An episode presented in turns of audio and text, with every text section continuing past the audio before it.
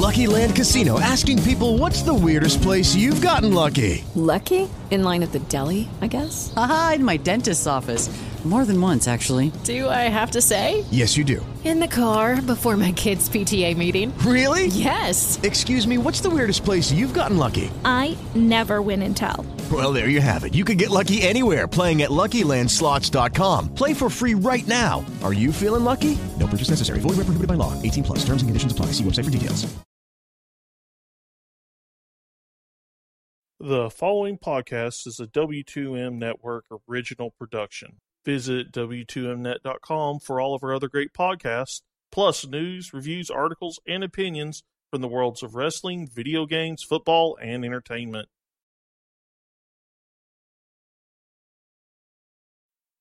Let's go! What's that? Gator! Gator! It's gonna be a football game tonight now. No doubt. It's gonna be a football game here. Okay. I, I done been here before. All right, let's go, baby. Toss to White. He's in. Patriots win the Super Bowl. Brady has his fifth. What a comeback.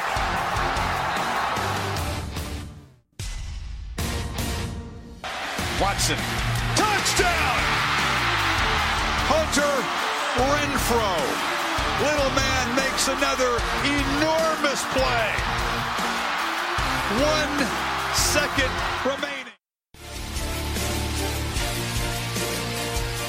Ladies and gentlemen, football to the max. Your host, Sean Garmer, Gary Vaughn, and Randy Isbell. Hello and welcome to another Football to the Max. As week four is now in the books with the Monday Night Football victory for the Kansas City Chiefs on the last drive uh, for them on, the game. The rookie kicker who was on the Panthers practice squad until earlier in the week where Cairo Santos got hurt and he had to be brought in. Missed a field goal early, but made three others, including the game winning 43 yard field goal. And the Chiefs still remain undefeated for, you know, three, four weeks. Erik, pretty good. Uh, I'd have to say they kind of got a little lucky with Josh Doctson dropping that touchdown pass that would have probably made it really difficult for them to go tie the game. But well, not just uh, tie the game, but lest we forget, Redskins make the extra point in that situation. Then the Chiefs have to drive down the field needing a touchdown to win instead of getting somewhat of a luxury touchdown to seal it thanks to, well, the old hook and ladder going wrong, which I don't think too many people saw that coming, but hey, if you happen to take Kansas City minus seven, congratulations, because you're covered by the skin of your teeth. Yeah, exactly. And I, I, I thought it was funny that they even mentioned it on the broadcast there at the end too. they, uh, it's also funny because someone in our staff fantasy league lost due to that uh, Kansas City Chiefs defense getting an extra points there, which that's always very uh, enjoyable slash sad at the same time. And I think that's another thing that Sean McDonough was referring to there is that somebody might have just won their fantasy game due to that. Well, hey, not just that, but look at what would happen potentially with everybody who in FanDuel. Say you're sitting there, you're riding on the Kansas City's defense, and all of a sudden you're in the money.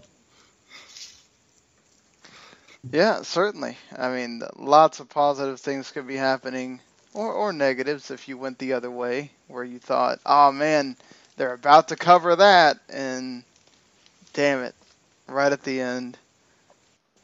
Uh, they don't, but honestly, in the first half, and for lar- you know certain portions of this game, the the Washington almost pulled the same sort of number they pulled on the the Raiders, where they were containing the Chiefs. Uh, the Chiefs defense couldn't really stop uh, the the Redskins. Uh, one of the biggest plays in the game was Vernon Davis getting a 70-yard catch and run, which then uh, the Chiefs were able to hold into a field goal, which that that's a huge miss if you look back at it uh, at this point. Because think about it, they would have scored a touchdown on that play. We're talking about a different situation now. So. Absolutely, and the fact that especially with that big Vernon Davis play, where was the tackling on that one? Because I saw some Chiefs starting to surround him, but he was able to execute a couple pretty good stiff arms. And also on the other side, is it just me were there a lot of times that the Redskins used a lot fewer down linemen to sort of aid in their coverage? Yeah, uh, well, it wasn't just the Redskins. The Chiefs did it as well. They they would just uh, push, they'd uh, rush three and then cover with more. And the Redskins kind of started running out of players at, in the second half. A lot of their defenders started going down, and then Josh Norman, I think, was out for a large portion of that game and he wasn't the only one. You had Trent Williams go down on their offensive line. Uh, the right guard went out for a while. I mean, Washington was just losing players left and right. And despite that, though, Kirk Cousins still goes in 14 for 24, 220 yards, and two touchdowns uh, on his end. And he had a nice on that last drive where they wound up settling for the game-tying field goal because of the drop uh, Cousins played really well running uh, for some first downs. So I got to give him mm. credit there. It was weird seeing him scramble, but just two runs for a good 25 yards on that drive.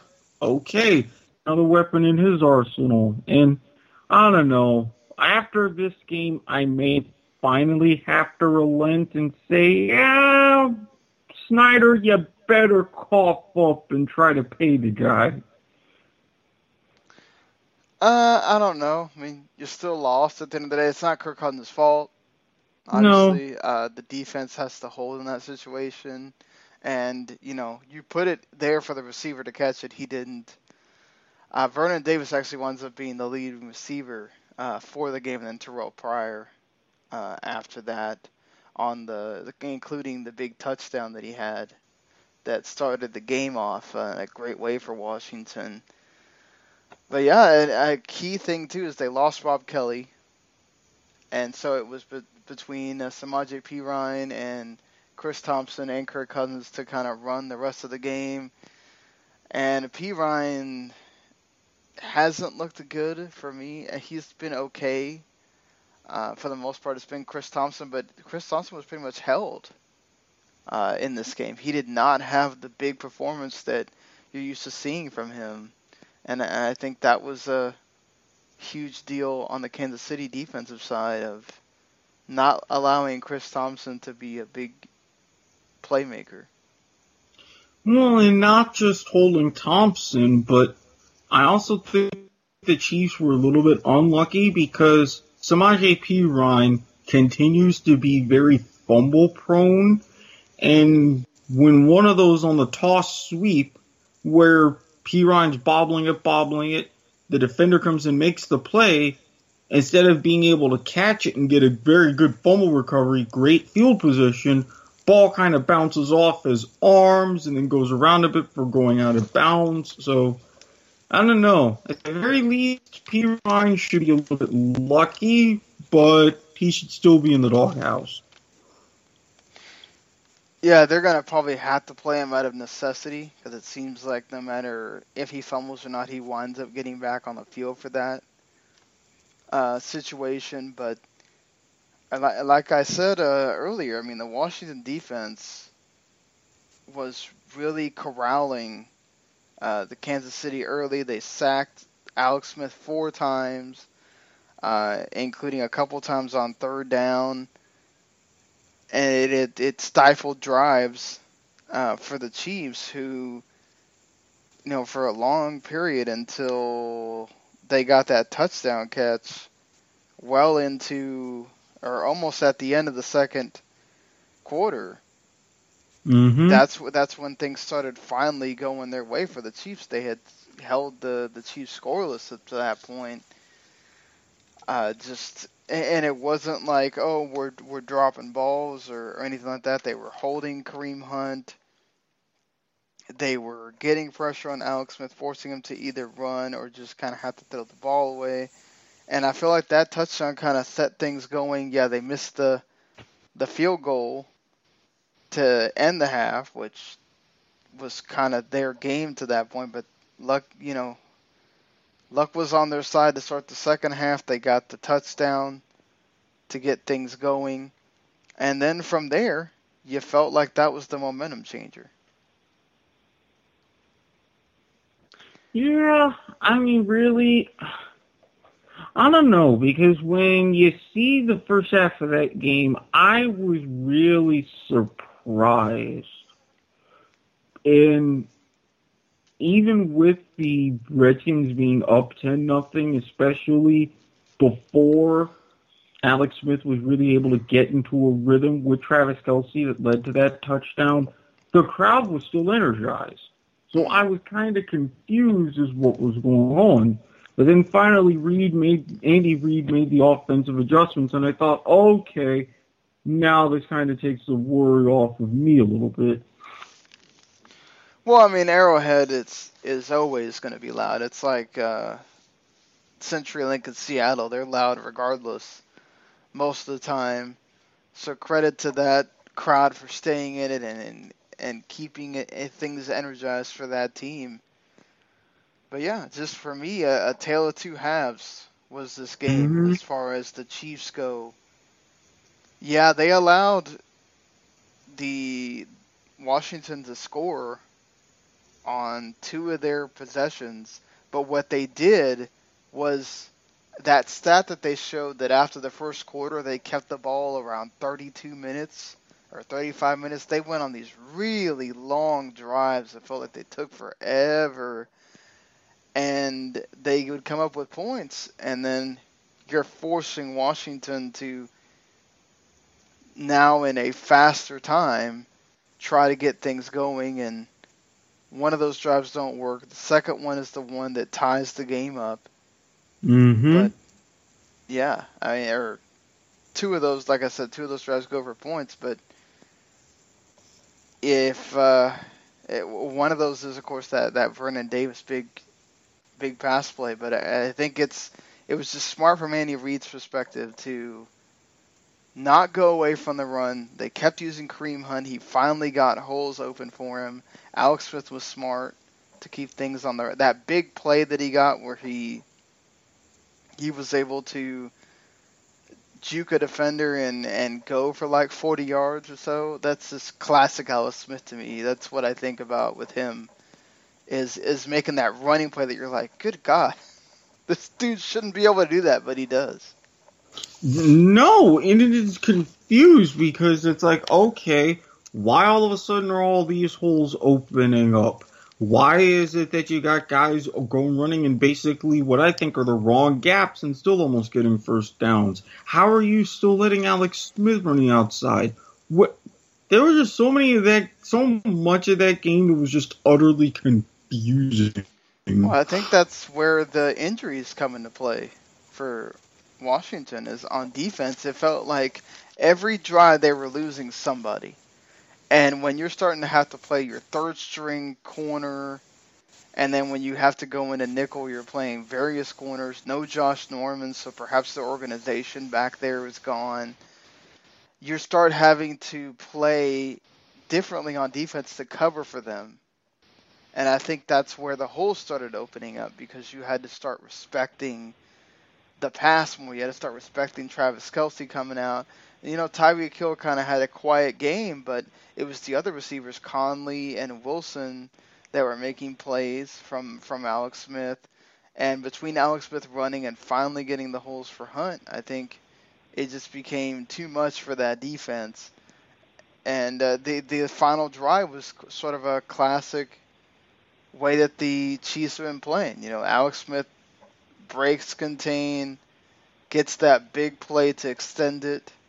Uh, they gets it all the way down, and then they kind of just wiggle their way until they're able to get the 43-yard field goal to win it. But for me, I, I think you know the Justin Houston touchdown is is great and all for what it was. Uh, it's cool to see Justin Houston get get touchdowns uh, for all the stuff he's he's had to go through with the injuries and all that. But I think for me, again, the Chiefs show they are a complete team when they need to. That defense holds.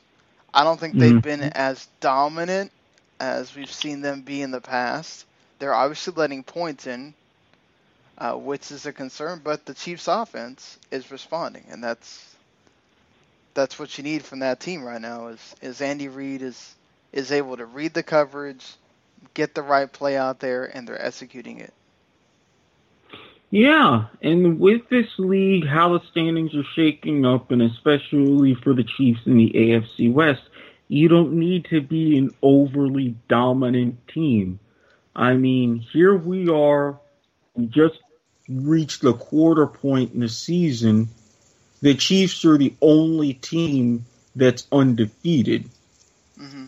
Now it's a matter of seeing how long that it's going to go with its schedule. Little bit favorable, but I don't know that it's favorable at all. You've got going to Houston on Sunday night,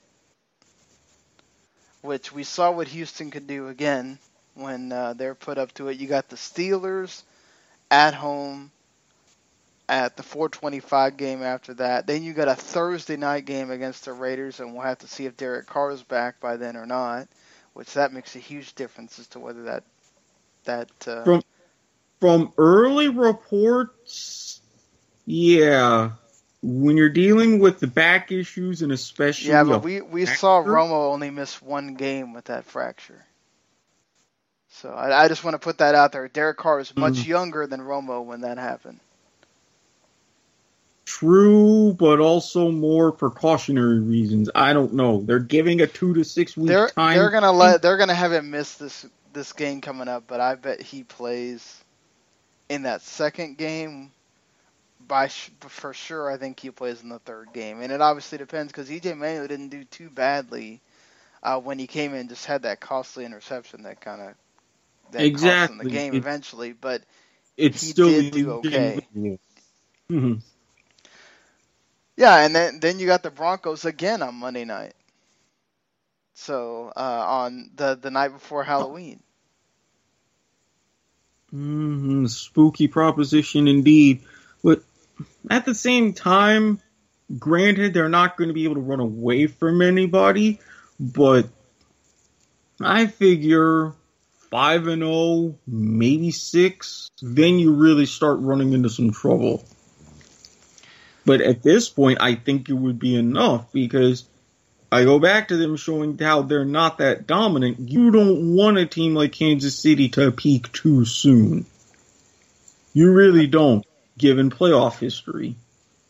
Oh, I agree with you. They're a team that's, you know, does very well in the regular season. Then when it gets to the playoffs, they they win their divisional game against a team like Houston, which they have a lot of history with, who they could easily go and beat. We saw that happen last year. And then they get to that divisional round and it becomes difficult for them. So well it's it's going to be interesting. Like I said, lots of history, but different deal. You have a much more set quarterback now with Houston uh, and Deshaun Watson. So big win for the Chiefs to stay undefeated. Uh, Washington a bit unlucky for them. They easily could have won this game, as we mentioned several times here. Uh, Kirk Cousins, not to blame for that loss at all, but they've got a nice schedule coming up with the 49ers, a divisional game in the Eagles on Monday night on the 23rd, and then they play the Cowboys uh, at home uh, as well, which, you know, they're having their own uh, sorts of issues. So they have a nice three game stretch before things get a little hairy for them, possibly. But yeah, so just gotta cut down on the mistakes. Lots of uh, the the offsides penalties. There was about like four of them. The dumb illegal hands to the face penalty, which is what extended the drive uh, on that last one. You've gotta you've gotta reel that in. You cannot do those at costly times. It seems like the offside penalty was just the wrong time every time. Just uh, and I think three times it was the same player. So you know, not not to mention while you still had Kansas City a little bit stymied, boom, hit with the horse collar. Yeah, that horse collar on Kareem Hunt was was pretty big too. He was getting tackled for loss, and then you just gave him 15 yards. Just, ah. And I and they almost could have called one on the tackle for Smith as well on that big long run. He he almost like suplexed him to the floor there. Uh, hmm. so, but yeah, again, uh, big win for the Chiefs. And we move along now to talk about the week that was uh, in the NFL. Uh, unfortunately, uh, my daughter's going to have uh, an eye surgery in the morning, and because of uh, we are well aware of the horrible incidents that happened, uh, the incident that happened in Las Vegas. Uh, condolences to everybody that suffered through that, and just a horrible thing for our nation. So that was kind of taking up a lot of my day just watching the coverage of that. Um, I know you were doing that as well. Uh, so yeah, my my kid was also home from school because for some reason this school seems to have teacher planning day like every other freaking week. Uh, so hmm. yeah, there was that too. Yeah, I mean, waking up and hearing about the tragedy and hearing that unfold, and then having to go clock in at my day job and all this and that. It's just been one of those days. Yeah, so we're not going to have a total in depth approach here to this. We'll still try to talk about uh, most of the games here. Uh, one thing we should note is the London game. Once again, one team dominates the other. Well, it's not really dominating because the first half was awful. So many flags. No, it, felt, it, it, it, wound up dominating. It just took 30 minutes to get it that way. Yeah, it, it Saints just absolutely took the Dolphins out of it in the second half. And once again, if it if it wasn't for that DeVante Parker touchdown at the last second last week, it'd be mm-hmm. 2 games consecutively that the Dolphins would be shut out right now and, you know, Adam Gase called them garbage last week. He admits that he's part of the problem, but they don't know what the problem is. Jay Cutler? I don't know that it's just Jay Cutler. Last week it was they couldn't get Jay Ajayi going. This week they kind of got Jay Ajayi going a little bit, but still not what you would normally get from him. But but you have to admit, if he's on your team, there's going to be times where there's just bad juju. Look at Chicago. Look at Denver. yeah, bad. I I get it with the bad juju and, but this is a a, a coach that got the best out of him. Obviously, this is a different age for this Lightning man. Maybe twice. Maybe it's just the point where he's too old to be doing this, and uh, it's showing here against these teams. Uh, the offensive line's not doing a good enough job blocking. That's another issue entirely. I don't think you can blame the defense for only allowing 20 points and especially keeping the, the team in it. Yeah, and especially the fact that it was 3 nothing at halftime. That is a huge win in really the scheme of that game, especially for a team that still got it like New Orleans and a guy that still has it like Drew Brees. Now, I will say with Adam Gase, yes, he shut down talks of benching Cutler for Matt Moore, but this offense is still struggling, and you can't even put up 10 points over a span of three weeks, and you're really the quarterback whisperer, you're not going to do yourself any favors. Yeah, and I mean, you got to give props to Alvin Kamara on the Saints side of things. Uh, he was big in the passing game. It's seems like he still hasn't figured out what he's doing with the the running game side of things. It's not Peterson. It's still Mark Ingram. Uh, Michael Thomas was uh, involved, eight for 11 on 89 yards and a touchdown. I thought he was going to have a goose egg game. He was very important towards the end. And yeah, I mean, Jay Cutler, it's his fault on the interception in the red zone, though. I mean, just, Mm-hmm.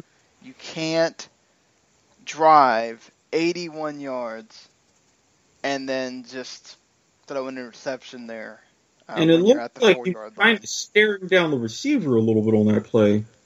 Yeah, he was, and it's just like, I think you're starting to see that that old Jay Cutler, like just, oh, here's a fumble. Oh, I'm holding the ball too long. Oh, I'm taking a sack. Like,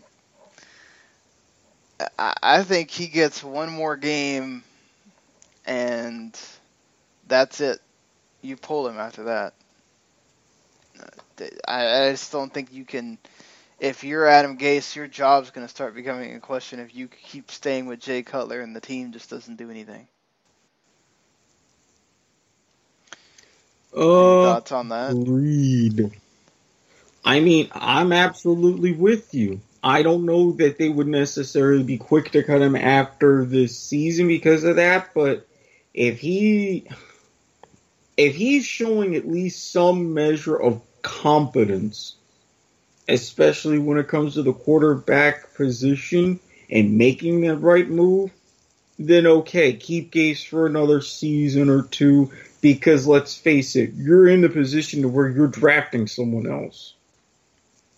But if he Right. can't show that and he's sticking with his guy and Cutler, then they're both going to be out the door. Speaking about more quarterback futility, let's go ahead and, and get this overtime game with the Jaguars and Jets out of the way. Oh God, do we really? Blake Bortles, Lord, You I- know, I, I I just refuse to say anything. They're paying the wrong people too much money. And the role, I think one of the main reasons Bortles is still even playing, even though yet again he's regressed to terrible mechanics and terrible habits, is because somebody on God's green earth decided that Chad Henne should still have a job. us. I don't know. Hey, look, Colin Kaepernick's still out there. I, I Yeah, guess we want to throw that out. If we want to throw it out No. there, he's still there. I threw, I threw it out there when you had the man in the stands wearing a number seven Jaguars Kaepernick jersey, and I thought it wouldn't be such a bad idea. Shad Khan says, "Hey, it might be a good thing if my staff says yes." Guess what? They said no, and I don't see that changing anytime soon. It should, but it won't. Uh, once again, this Jaguars defense is helter skelter. Uh, they commit turnovers, but they're also allowing 75 yard touchdown runs for Bilal Powell, 69 yard touchdown run for Elijah McGuire. I mean, the whole team ran for 256 yards. I mean, good Hey. lord. Hey, Myles Jack, piece of advice. When you have the ball, you are paid to run. You're not paid to keep looking backwards. He still scored the touchdown on that one. Yes, but I had to hold my breath the last 15 yards saying he's going to be caught. He's going to be caught. And yeah, then holding- almost caught him. Then holding my breath turned into screaming. Holding my breath almost turned me into throwing something at my television. I don't want to do that. This is a nice TV. Yeah, I mean they they almost made people wonder if overtime is not short enough as they waited until about a minute left in overtime to finally get the field goal from Catanzaro to get the Jets to 23-20 win. It doesn't help that uh, Marquise Lee couldn't uh, set up a punt correctly, and it helped the Jets uh, get the win on that. But not just setting up a punt correctly. How do you allow that fake punt to work? How? I guess that's why it's called a fake punt. You don't expect it. Yeah, but punters usually do not have good arms. And wasn't it something like fourth and twenty-one? Yeah. Ugh. That's probably why you don't expect it there either. It's fourth and twenty-one. But uh, yeah, I just think the, Jets might have finally might have found something. Uh, the, I think you got to give them a lot of credit. In two weeks, they've now granted they're playing the Dolphins and and Jaguars, not two you know great teams, and technically they're sitting there in third right now, and in the division looking down at the Dolphins. Yeah, I don't think anybody would have expected that, and they beat them soundly, and you know, yeah, McCown made some mistakes, but the, but the Jets really, at certain times, were were handing it to the Jaguars. So, you know, if this is a team that's supposed to be tanking, they're certainly not playing like it. No, they're getting some benefits, and let's just say from here on out, if you're betting on the Jaguars at any point in the Eastern time zone, don't. Don't. Don't. Apparently, that's just a, horrible thing for them in the Eastern time zone. They cannot win. But hey, they've got another gift of a game, the Jets do. They go to Cleveland.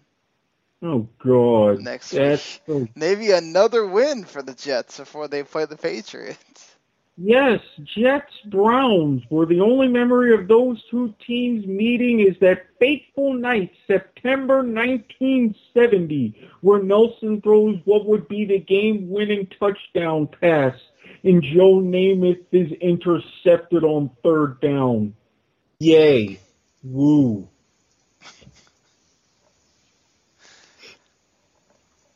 Okay. I love that we just you just pulled out a 1970 Jets well, reference. That was awesome. it was the first ever game on Monday Night Football. Come on, how can you be a fan and not remember that? I don't sit there and just go study Monday Night Football history, but hey, that, that's a cool little nugget that you got to just share on the show for a lot of people that probably also don't know that. So Absolutely. Uh, Keith Jackson opened the booth as part of a three man crew.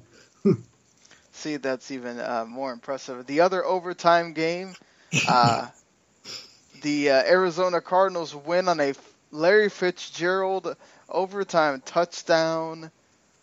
Carson Palmer 357 yards and that one touchdown to Larry Fitzgerald. Still, the running problems exist. Uh, and the 49ers, uh, for everything that Brian Hoyer did in the previous game against the, the Rams, he didn't look good here at mm-hmm. all. No, it's because he was A, going up a little bit of a better defense, and B, he kept getting hit. Now, granted, it was the first nine made field goal game in six years, and as I saw Palmer go up to the line the last couple minutes of overtime, I'm thinking to myself, wouldn't it be ironic if you finally get a touchdown and avoid a 15-15 tie? Lo and behold, that's exactly what happens with 32 seconds to spare. Hey, you know what? That's what's awesome about this uh, overtime right now. It's working to create these dramatic games. So props to the NFL competition committee, I guess, for, for making that rule change to to make sure that hey, we're going down to the wire. We might get some ties out of this, but To me, they not? made it one. To me, they made it one step closer to perfect, and I'll take that for now. So what's your way to make it perfect? NFL Europa rules done. Oh, You- the each team starts at the 50 or whatever. No, just like how they have it now, 10 minutes. The only difference is instead of the first team winning the game with a touchdown and then field goal or what have you afterwards, each team is guaranteed one possession regardless of score. That's it. Yeah, I would agree with that. I think you definitely need to, even if they score a touchdown. But the point is to not have have it go to where it it uh, draws. So Well, you're almost getting that anyways. I mean, you've had what now three, four overtime games this season. Two of them have gone to past that nine minute mark. Hey, I mean, honestly, that one drive, San Francisco had the ball for what seven and a half minutes in overtime to get that field goal. that's it's it's amazing to me that you had the ball that long and all you get out of it's a field goal. But Well, again, it, it summed up that game perfectly. That's how uh, the cookie crumbles for the 49ers right now. Arizona gets a much needed win and to kind of keep pace in that division where the Rams are just surprising everyone after they go to Dallas and defeat the Dallas Cowboys.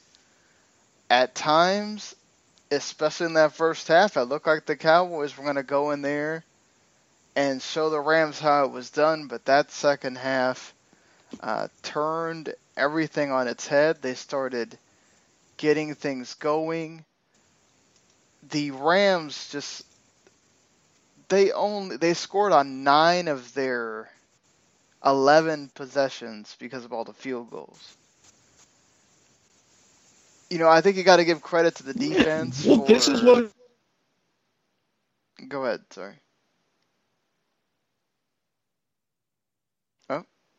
I this is an offensive wunderkind and a young quarterback and say, hey, we're malleable. This is how we're going to the fact that yeah, seventy percent of the time our defense is going to be Swiss cheese. So we'll go out for you. Yeah, I think eh, that that's the thing though too is you don't expect that from the Rams. They've had a defense that's much more dominant in years past, and now it seems like the things have gone the other side where you're expecting the offense to put up the points to cover for the defense. Know, Todd Gurley had a tremendous game once again, 250 yard, 15 yards total. That big 53-yard touchdown on the pass uh, that was vital in the second half there. Uh, I think uh, Zeke was was huge as well in the passing game, getting that touchdown. The Cowboys had chances to win this game. Uh, Ryan Switzer, call fair catch, man.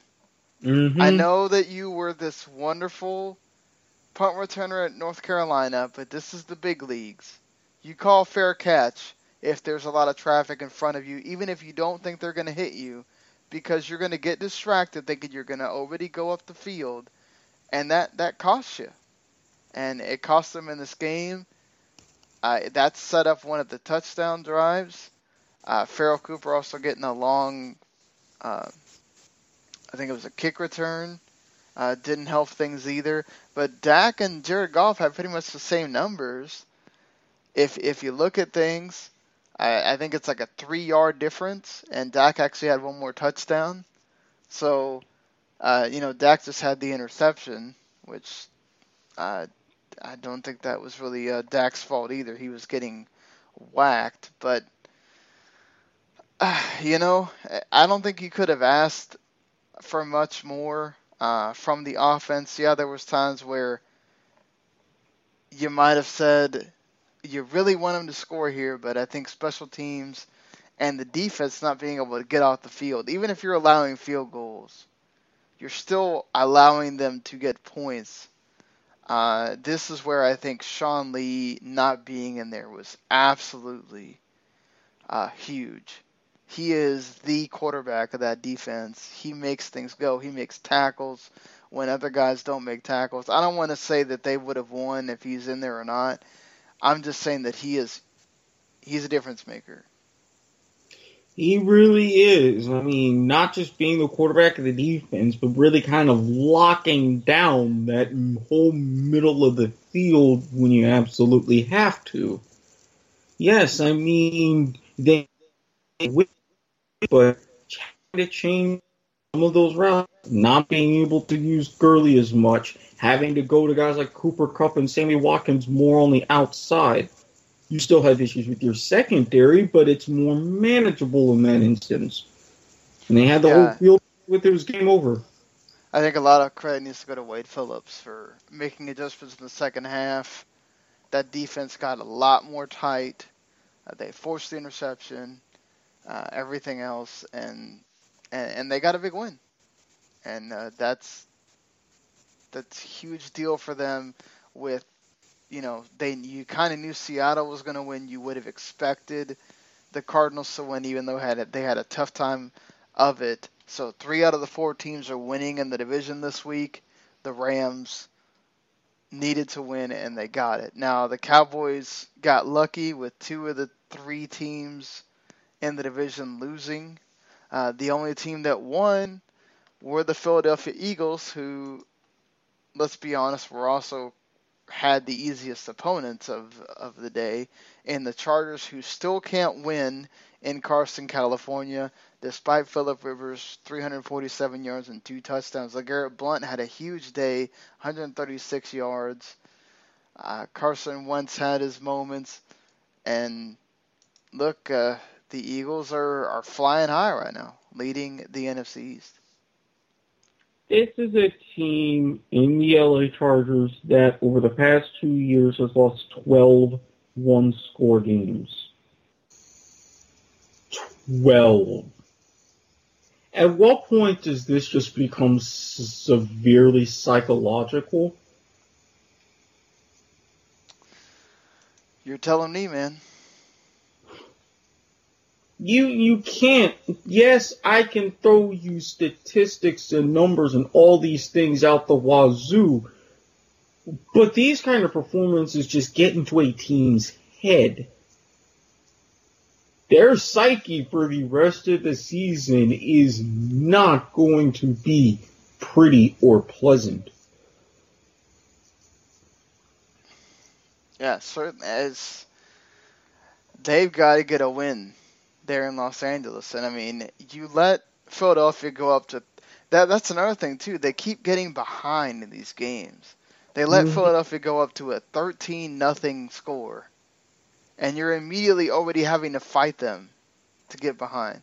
Yeah, you get it to 16-10 in the second quarter, but you're just constantly battling to keep up in the scoreboard and and that creates a problem for Philip Rivers because then you're just you're passing, you're passing, you're passing, and I, you become one dimensional at that point. Melvin Gordon gets a total of 22 yards rushing for the game. That's that's not their game.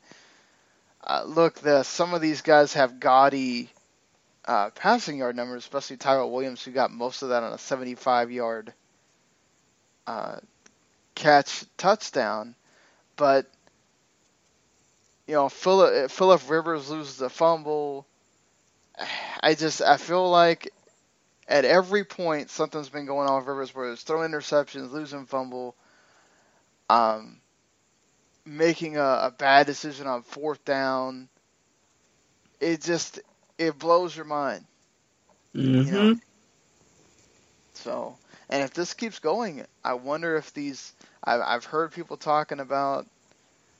Do you do something with Philip Rivers, trading him away or something at 36 years old, next year? To to say let's let's hit the reset button on this. because this is obviously not working for us. Yeah, you're Yeah. losing close games, but you've got to win these at some point, or you're never going to go anywhere. Exactly. And let's just face it. Philip Rivers, even if you trade him away, he's the Chargers should be lucky he even came with you to LA. Cause he made a big to do about, well, he's an older guy and he's got his little brood and let's face it, they're really not contending for any sort of championship for the foreseeable future, especially with this. So you just go ahead, pack up, and go home. And personally, it wouldn't surprise me if after this season, the Chargers go 0 8 in Carson, head back to San Diego, and he's like, yeah, I'm done. I'm just done. That still would just amaze me that you sent him back to San Diego after all that.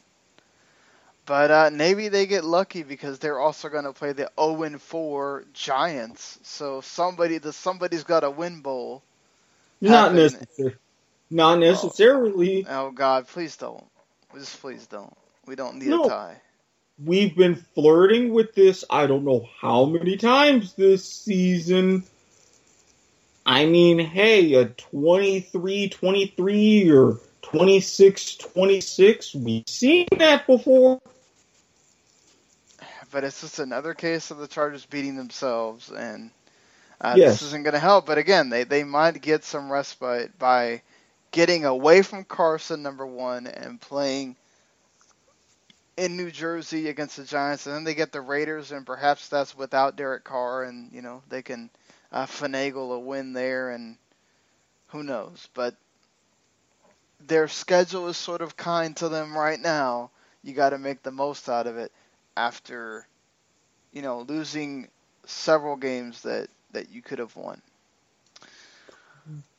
And moving things along, talking about QBs being under pressure. We saw uh, Mr. Lazor get in there as the offensive coordinator for the Bengals last week and have the Andy Dalton play one heck of a game. Well, he surpassed that this week against the Browns, throwing for four touchdowns, 286 yards. He was also the leading rusher on the day, 29 yards rushing, and he throws two touchdowns to Tyler Kroft, the backup tight end, because what do you know, Tyler Eifert's hurt again, and the Browns just. I just I, I don't even know what to say about the Browns anymore. It's just every They- year we go through the same thing. Oh, they're gonna be better. Oh, DeShone Kizer. Oh, this. He's throwing interceptions, making bad decisions. Just Look, I knew the Browns were going to be crap. I knew as long as the way the organization is structured and run as it is, they're going to be crap. And this is talking of to from someone who picked them to win this week. But no. They went ahead and flat out disappointed me yet again. And it's rare because I can never be disappointed in the Browns because they're that god awful. But hey, Hue Jackson, at least nobody can blame you for going 1 and 19 in a near season and a half. Because, uh, go ahead. oh, I was just going to say, he's 1 and 19 in his time with the Browns, but no one can really blame him because. But this Cleve- is your former team. I mean, you should know what to do to beat these guys. and And knowing what to do and when you have a half competent organization, yes, you can expect a win. But Cleveland, Cleveland, I mean, you you just take out their running game. You force them to pass, which obviously was in in Cincinnati's best uh, what they wanted to do, and and Giovani Bernard just gashes your entire defense for a big long run, a big long uh, catch and run. I mean, it's just like I don't know. Every time you wasn't this defense supposed to be better? I, I, I just I don't see this. And then of course again when you have the rookie quarterback, and once again he's having to get replaced. I just this is amazing to me that th- that that whole deal about you not drafting the QB in the first round again for two straight years. That's that's gonna keep coming up now every time you lose a game, and you know you They've these decisions that you decide to do are not are hurting you. But they've drafted first round quarterbacks before, and uh, how has that worked? Okay. Well, I mean, obviously, I mean, we haven't seen Mahomes in NFL action, and we're going to see the other one pretty soon here. But Yeah, Deshaun but he- Watson's oh. worked out pretty well. Yeah, I but mean- Deshaun Watson is working out for the Texans. Mahomes could work out within a couple of years for the Chiefs. I called Trubisky starting this game for the Bears. This is the Browns. You could, they're what, three fifths of the way of filling an entire roster just with the starting quarterbacks they've had since 99. What does that tell you? It's an organizational problem, but still, talent shines through in the end. Mm, no. And I'm not saying DeShone Kizer's bad. I just, I, to me, I, I feel like talent shines through if you're In- really that good. not in Cleveland. You can be a talented SOB, but if you're in a terrible organization, that talent will be covered up very heavily. I think this is a thing you need to ask yourself if you're Hue Jackson. Uh, oh, look at what he did with AJ McCarron. Oh, look what he did with Andy Dalton. That's not happening here. Exactly. If I'm Hue Jackson, I wake up and I think, what the hell did I do with my life? Why am I here? What is going Took on? Took an NFL coaching job. I don't think that's working out too bad for him. He's still getting some big money. Yeah, but again, just so you can buy a gigantic house in Cleveland, you wake up every day still living in Cleveland. Does he really have to live in Cleveland though? Couldn't he live in one of the other Midwestern states there and drive? Oh yeah, then you have to commute to Cleveland every day. That's even worse. Then you really know you have made a terrible decision in your life. Well, we mentioned Mitchell Trubisky and the reason why we, we covered it on the Thursday night show, the way that the Bears looked. John Fox decided to make the move. Mitchell Trubisky will play next Monday night, week five, against the Vikings, and they probably will still be starting Case Keenum. So that chance is very rarely there. It's very much there for him. Of course, you're playing the frickin' Vikings defense, which is no joke, to get a first win. First of all, I'm pretty sure you can go back to the tape and confirm this, but I called it. Yes, you I- did call it. I said this would be the time of year, week five, where we see Trubisky because Mike Glennon, well, he's continuing the time honored tradition of Rutgers football by crapping the bed in the National Football League. Now, that said, this is a winnable game, but it's not going to be easy. They're going to have to go back and try a lot of tricks that they did with Trubisky in the preseason. Even though he has the few extra days to get more reps for the with the first team, which is highly valuable. It's going to be a lot of naked bootlegs. It's going to be cutting the field in half to get him comfortable. But they can't rely on that for too long because if any defense can sniff that out and make some incredible adjustments, it's going to be the Minnesota Vikings. So either he's going to be in a winnable situation or he's going to need an ice bath after the game. Uh, two games for Danny Trevathan. Trevathan, sorry. Uh, you think that's fair? I think so. You were third man in, helmet to helmet. Adams had to go to the hospital. Sorry, that does not bode well in your favor. I think for something like that, two games is fair. Yeah, I th- it's it's uh, I think it's fair. I I'm just glad that they suspended him and they didn't go with some oh well we can't go that far. We'll just give him a big fine. They suspended him, and Exactly. I think two game No. checks is enough for him to understand that. Yeah. They specifically said safety related conduct. We don't want these kind of tackles. You sit down for a fortnight. Fair More. enough. Hmm. Yeah, fair. And speaking of those Vikings, they had a chance to win even at the end, even though they didn't score at all uh, after the that that first quarter uh, in a game that was just very defensive. Matt Stafford didn't throw a touchdown.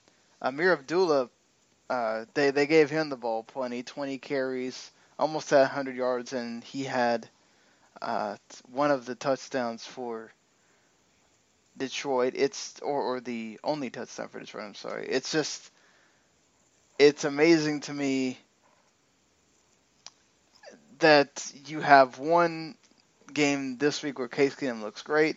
He doesn't in this game. We did mention that it was a divisional game, and then of course it doesn't help that Minnesota commits three turnovers. hmm And Case Keenum really did the same thing in Houston. He would put up great numbers, lose, put up terrible numbers, then well, still kind of lose. And it's it's although I would say it's not Case Keenum's fault any of those turnovers. By the way, two of them No. are from receivers, and Dalvin Cook also had one, which unfortunately he is out for the season with a torn ACL. Huge blow. I mean, Latavius Murray's going to get his carries now, but huge blow to that team. Yeah, he ain't the same. Not the same. Oh, not not the same at all, and it's going to affect Keenum. It's going to affect Sam Bradford if he ever gets back in. Dalvin Cook already he was averaging five yards a carry uh, before that. He got the one touchdown for the team, and then after that, Latavius Murray only gets 21 yards. So I think that already tells you uh, how things are, are going to be. It, and look, now they have a whole week to deal with. Murray's going to be your running back, but still, that really uh, affects the team. And Case Keenum completed more than half his passes. Just just wasn't enough in this game the Lions defense held.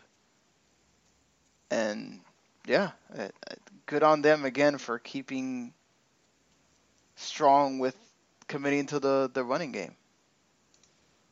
Yeah, they, they, they wanted to really try to get Murray his carries, try to keep pressure off Keenum because he wasn't having a good day.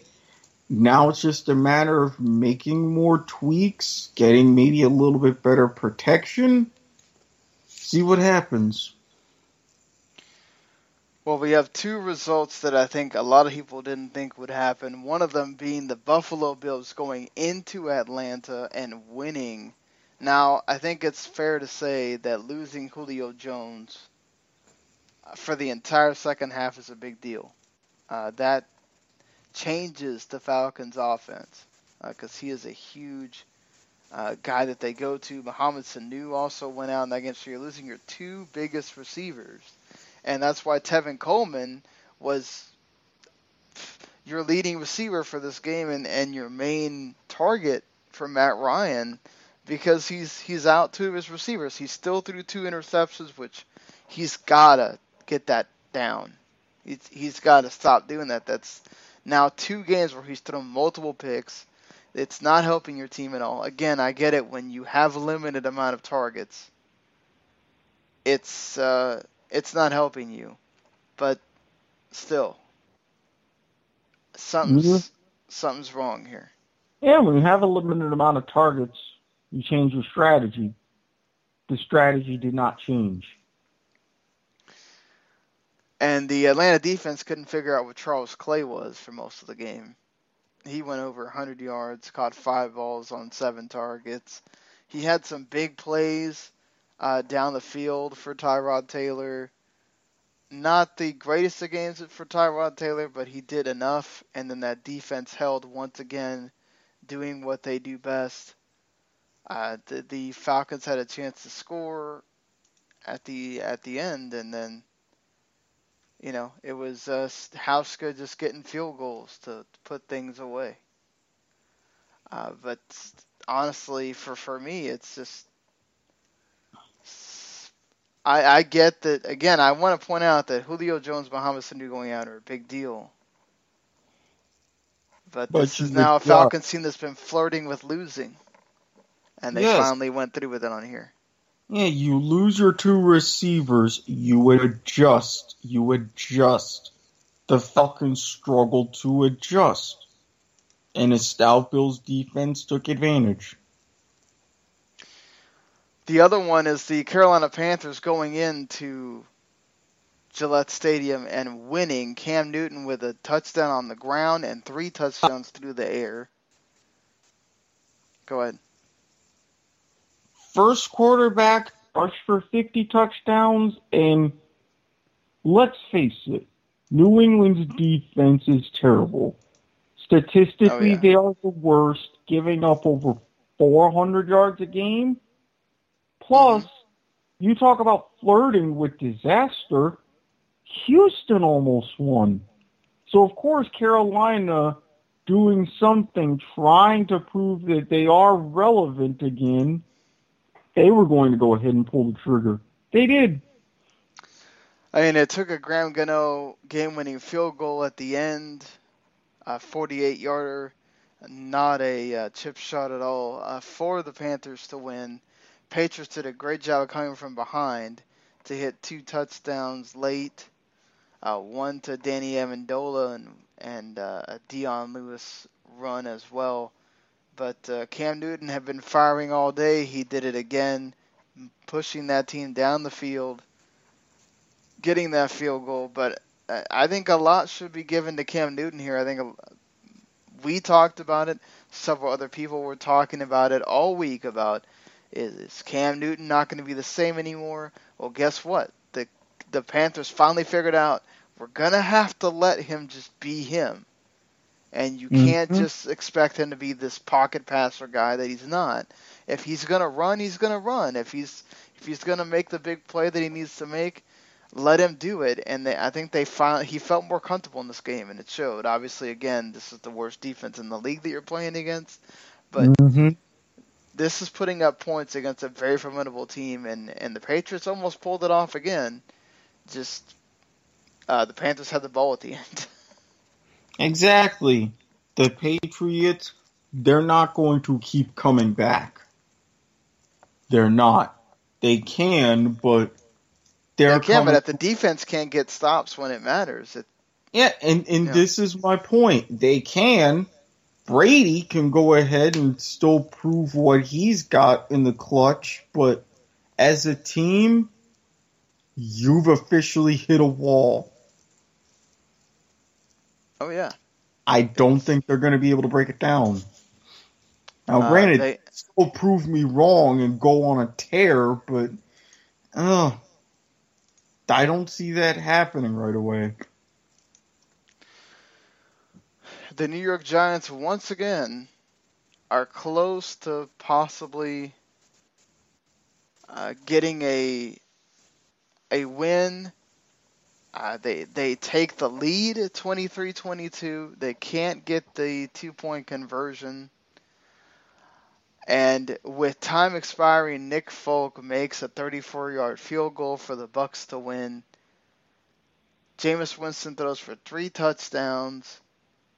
Uh, Eli Manning running the ball in gets a touchdown. Wayne Gallman looked really good uh, as the uh, leading rusher. He still only got 42 yards, but he looked better than uh, Paul Perkins had been looking at least.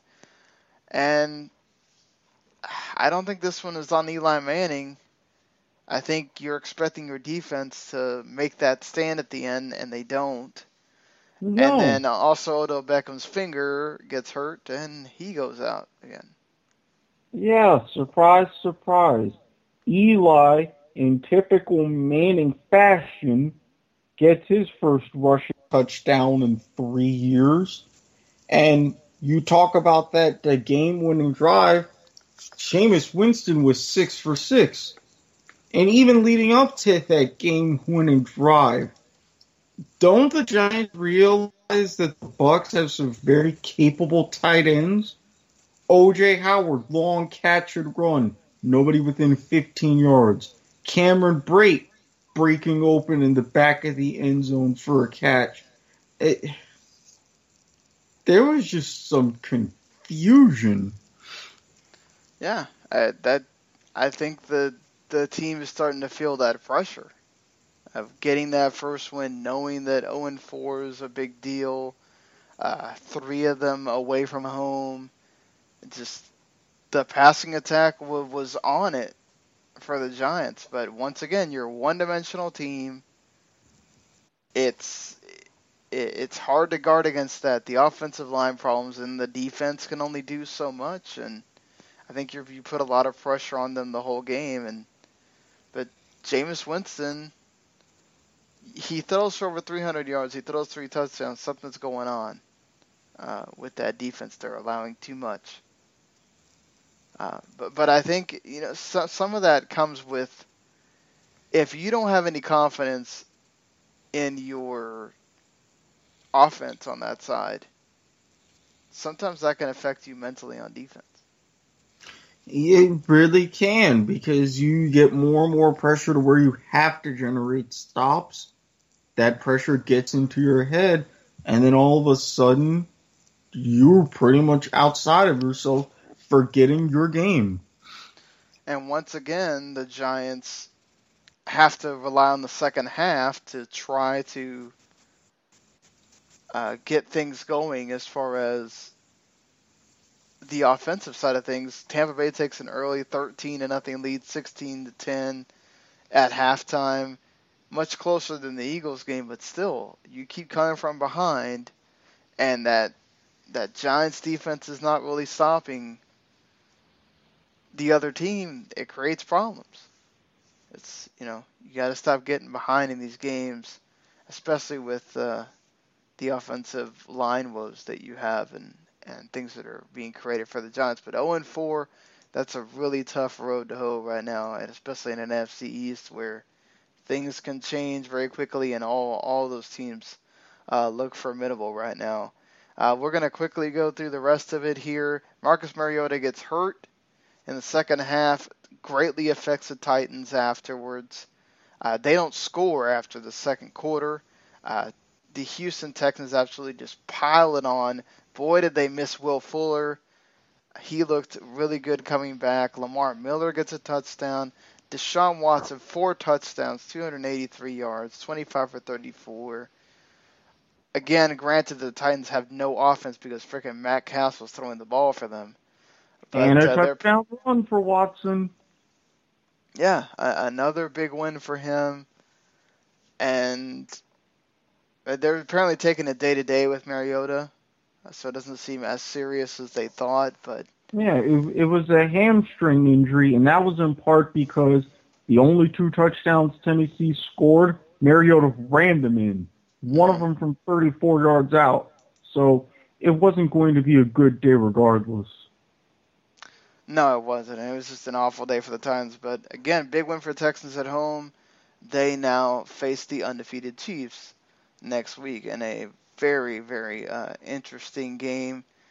Uh, the Raiders had Carr, uh, Derek Carr exit the game uh, early. He has a the same back fracture that uh, that uh, Tony Romo had, which kept him out at least for one game.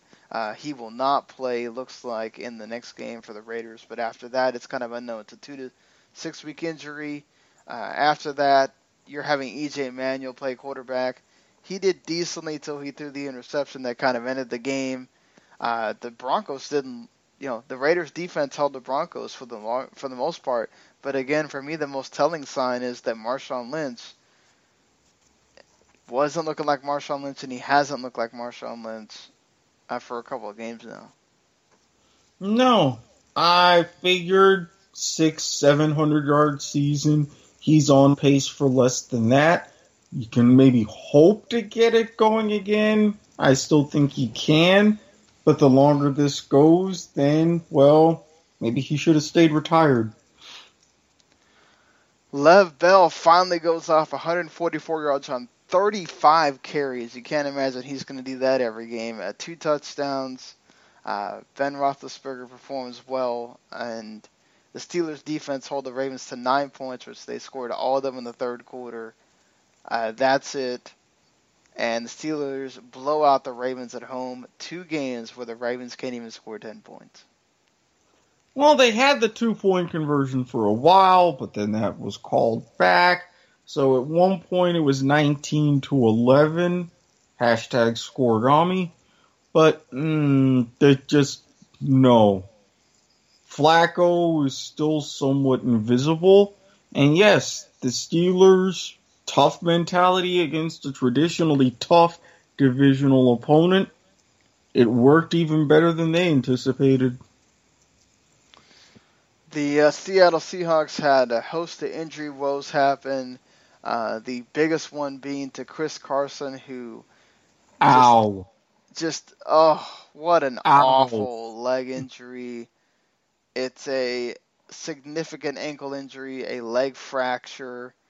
He's probably done for the season, if not at least for a long while. Eddie Lacy looked pretty decent, 52 yards. Of course, this isn't a against a Colts team that probably doesn't care at that point. They were up like 39 to 12, I think it was. Now when to that be, injury happened. Now to be fair, that was 15-10 Colts at halftime. Mm-hmm. I don't know hey, what but happened. those second half adjustments matter. Exactly. That's why I say I don't know what happened with Indy after that. I mean, you're doing great. You're on the road on prime time, beating a pretty good team, and then you're outscored 36 to 3 in the second that, half. That oh, Jesus. That's ridiculous. 46 to 18 is that final score. Seahawks absolutely just busted it wide open after that and hey, uh, Colts got to pretend uh, for a little while. Uh, but Seahawks get the win. They go to 2 and 2. And uh, that wraps up that week 4 uh, Cliff Avril is also going to miss some time with a neck injury, so that's that's not good. And the Seahawks also did start a fund to support social equality. Um, they did that in response to their protests against the national anthem and other protests, not just league wide, but throughout all sports. And again, furthering the dialogue and conversation in a positive manner. Kudos. Kudos to them, certainly. What do you make of? Uh, I, I saw a lot of people complaining about, oh, look, 49ers players are kneeling. Oh, but you didn't you run Kaepernick out of town because of that? I don't necessarily think and part of it, they ran Kaepernick out of town because of it, but it wasn't just that. And let's face it, the 49ers front office has done some very dumb moves the past few years, and they're just now starting to make it right. So,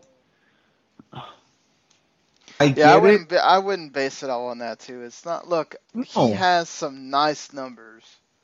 Yes, but, but it's pe- not like the team was just doing wonderful under him either. No. People started to figure him out, and then after Harbaugh left, it got even worse. Yeah. Oh no, he was never the same after Harbaugh left. No. No. And again, if he were to finally come out and say something or do something, I think some team would bring him in. But that's another show, another topic for another time. Yeah, certainly. So, yeah, this we've reached the end of this show. Uh, thank you for joining us on this one. Uh, hope you enjoyed what you heard, and we know that the previous two shows had sound issues. We apologize for that, but this one should sound a heck of a lot better. Um, so if you hit that subscribe button, you get our both shows that we do every week. This Monday show that kind of, of course, is a flagship for the recap of Monday Night Football, and then we kind of go over the rest of the weekend. And then on Thursday nights after Thursday Night Football, we have a show recapping that, and of course also giving our predictions and preview the week coming up. So we'll be back on Thursday night to talk Patriots and Bucks. That should be a very interesting game to get to talk about and cover, and then of course we'll preview other big games coming in. NFL Week Five. We're already getting into Week Five of the season. Of course, don't forget to catch. Uh, you know, you'll get to hear our voices, but you'll mainly get to hear the voices of Harry Broadhurst, Stephen Err, and Brandon Biscoe being on the kickoff, which is every Wednesday on here on the W2M Network. And if you subscribe to the whole W2M Network, you not only get this show, you get the kickoff, and you get all the other great shows that we have, including Erik's Point of Viewer, uh, both of us on Soccer to the Max, which uh, you can hear our thoughts on the U.S. men's national team squad and more, uh, video games, uh, you get uh, we had two shows for you this week on that, and uh, all the wrestling stuff, of course, the flagship wrestling to the max as well. So, and point right. where there's a new episode. Yes, you definitely want to go listen to that. And again, our condolences go out to those uh, out of the chaos that happened in Las Vegas. And uh, we will see you around on Thursday night. Donate blood. Peace.